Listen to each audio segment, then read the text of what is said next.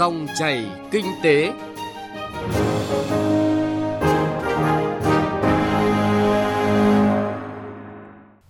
Biên tập viên Bá Toàn và anh Tú xin chào quý vị và các bạn. Rất vui được gặp lại quý vị và các bạn trong dòng chảy kinh tế hôm nay. Chương trình có những nội dung chính sau đây.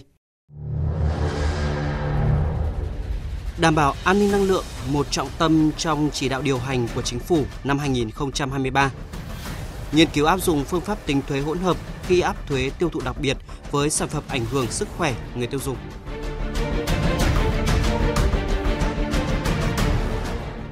Thưa quý vị và các bạn, trong những năm gần đây, tốc độ công nghiệp hóa và đô thị hóa của Việt Nam tăng nhanh, cùng với xuống chuyển dịch năng lượng sang dùng điện khá phổ biến, khiến nhu cầu sử dụng điện liên tục tăng cao.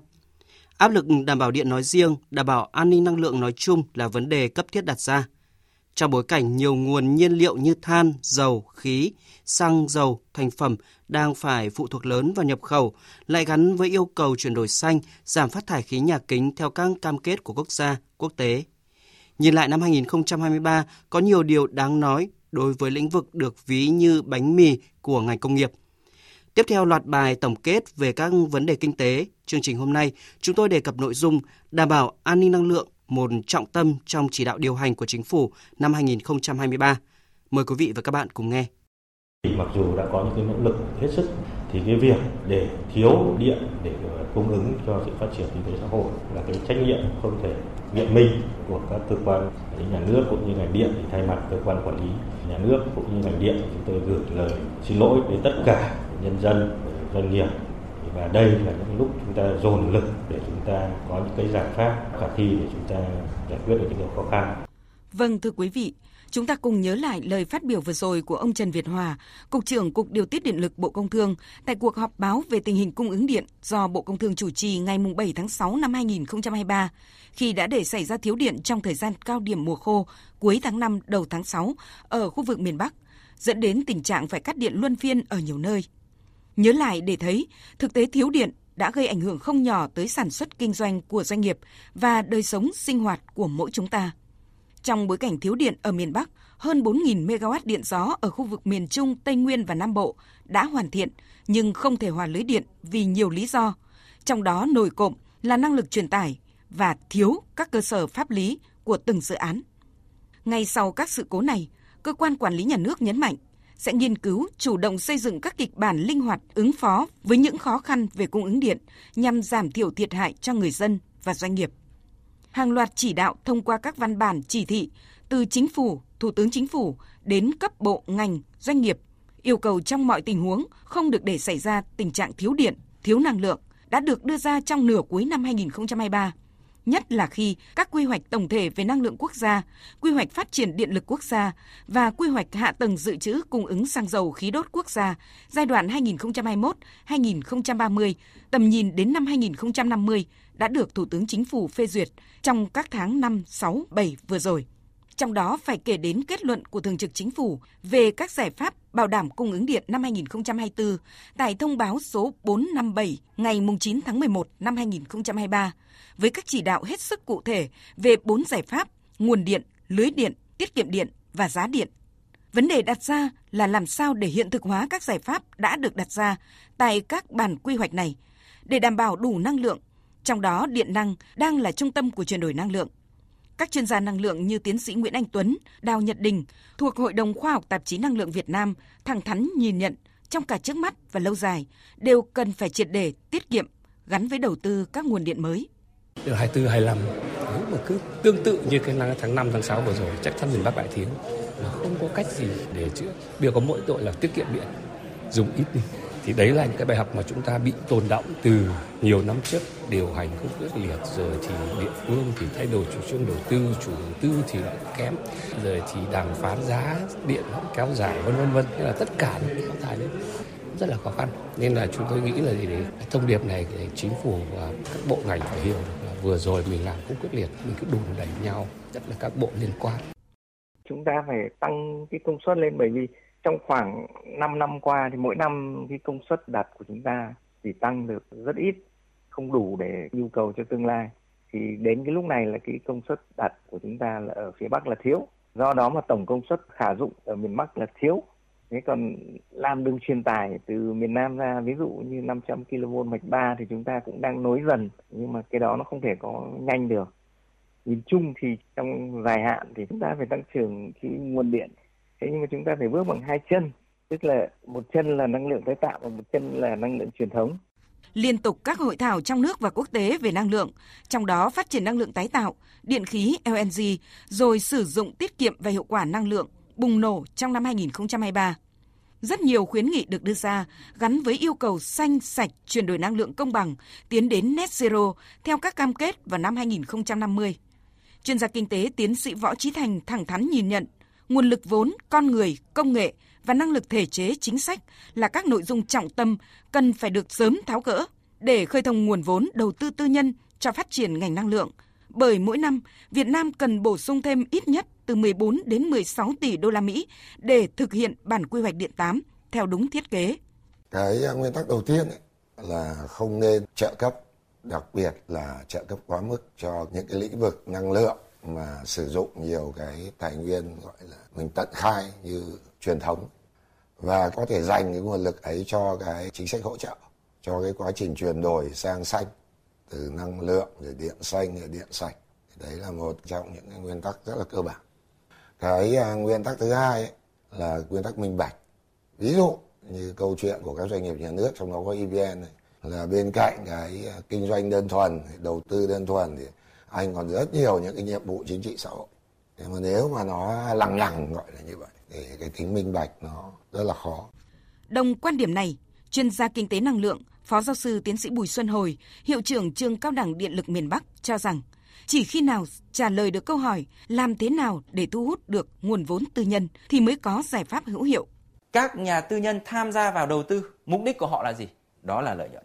Đó là lợi nhuận. Như vậy, tất cả các cái câu chuyện về chỉnh sửa cái cơ chế chính sách đi kèm thì tôi nghĩ rằng phải theo cái hướng đó, tức là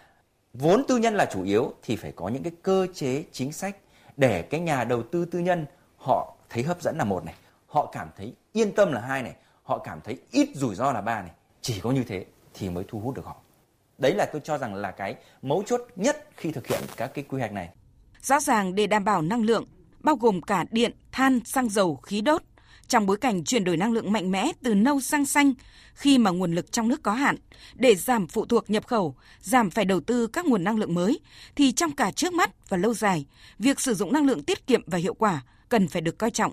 Từ thực tế kiểm tra giám sát của Bộ Công Thương về việc thực hiện luật sử dụng năng lượng tiết kiệm và hiệu quả và triển khai chỉ thị số 20 của Thủ tướng Chính phủ ban hành ngày 8 tháng 6 năm 2023 về tăng cường tiết kiệm điện cho giai đoạn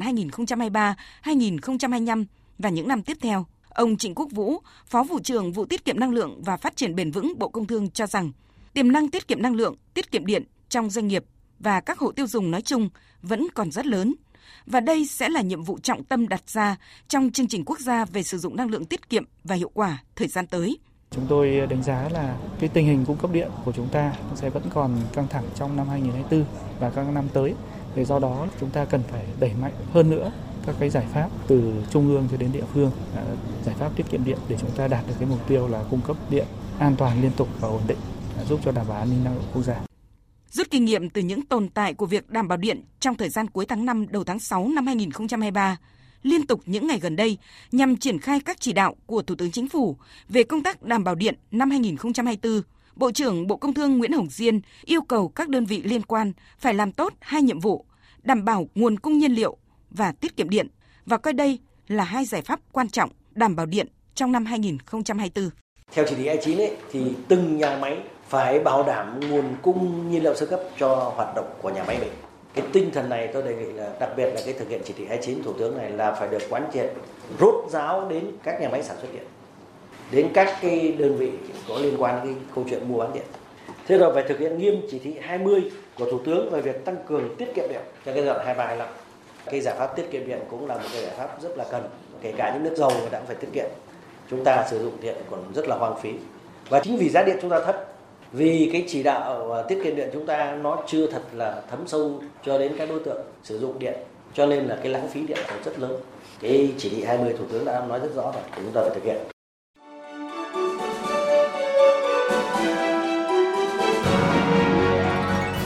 dòng chảy kinh tế Dòng chảy cuộc sống.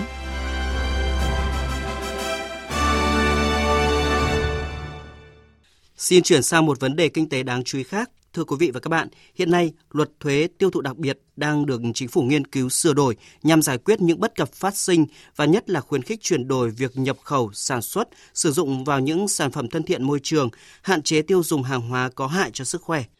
Trong đó, mô hình tính thuế hỗn hợp, tức là kết hợp giữa việc áp thuế tương đối và thuế tuyệt đối, đang ngày càng được nhiều quốc gia áp dụng. Các chuyên gia khuyến nghị đã đến lúc Việt Nam áp dụng mô hình này. Tại tòa đàm, góp ý xây dựng dự thảo luật thuế tiêu thụ đặc biệt sửa đổi do báo đại biểu nhân dân tổ chức mới đây, các chuyên gia khẳng định luật thuế tiêu thụ đặc biệt không chỉ đóng góp cho nguồn thu ngân sách mà còn là công cụ chính sách hiệu quả để định hướng sản xuất và tiêu dùng của xã hội. Tuy nhiên, khi thu nhập tăng lên, hành vi tiêu dùng của người dân ngày càng xanh hơn và năng lực triển khai của bộ máy đã có rất nhiều thay đổi, thì cần thiết phải sửa đổi, bổ sung luật thuế tiêu thụ đặc biệt. Trong đó, bà Đặng Ngọc Hương, Tiểu ban rượu vang và rượu mạnh, Hiệp hội Doanh nghiệp châu Âu tại Việt Nam Eurocham nhận định phương pháp thuế tương đối khi áp thuế tiêu thụ đặc biệt hiện nay chưa theo kịp sự phát triển. Do là điều kiện kinh tế thị trường phát triển, cái nhu cầu của người tiêu dùng và cái sự lựa chọn cũng như hành vi tiêu dùng của người tiêu dùng nó đã phát triển hơn. Chính vì vậy là nếu chúng ta chỉ đánh thuế tương đối là chúng ta đánh trên giá cả của sản phẩm mà thì sẽ dẫn đến là người tiêu dùng có khuynh hướng rằng là sẽ lựa chọn những cái giá nào thấp để mà sử dụng và như vậy thì rõ ràng là đi ngược lại với cái xu hướng là mình sẽ dùng những sản phẩm tốt hơn, nhưng mà sử dụng ít hơn. Đặc biệt là những cái sản phẩm mà có ảnh hưởng đến sức khỏe của người tiêu dùng. Làm sao để họ uống ít đi, nhưng họ uống những cái sản phẩm mà có chất lượng và những cái sản phẩm đó là hợp pháp, hợp lệ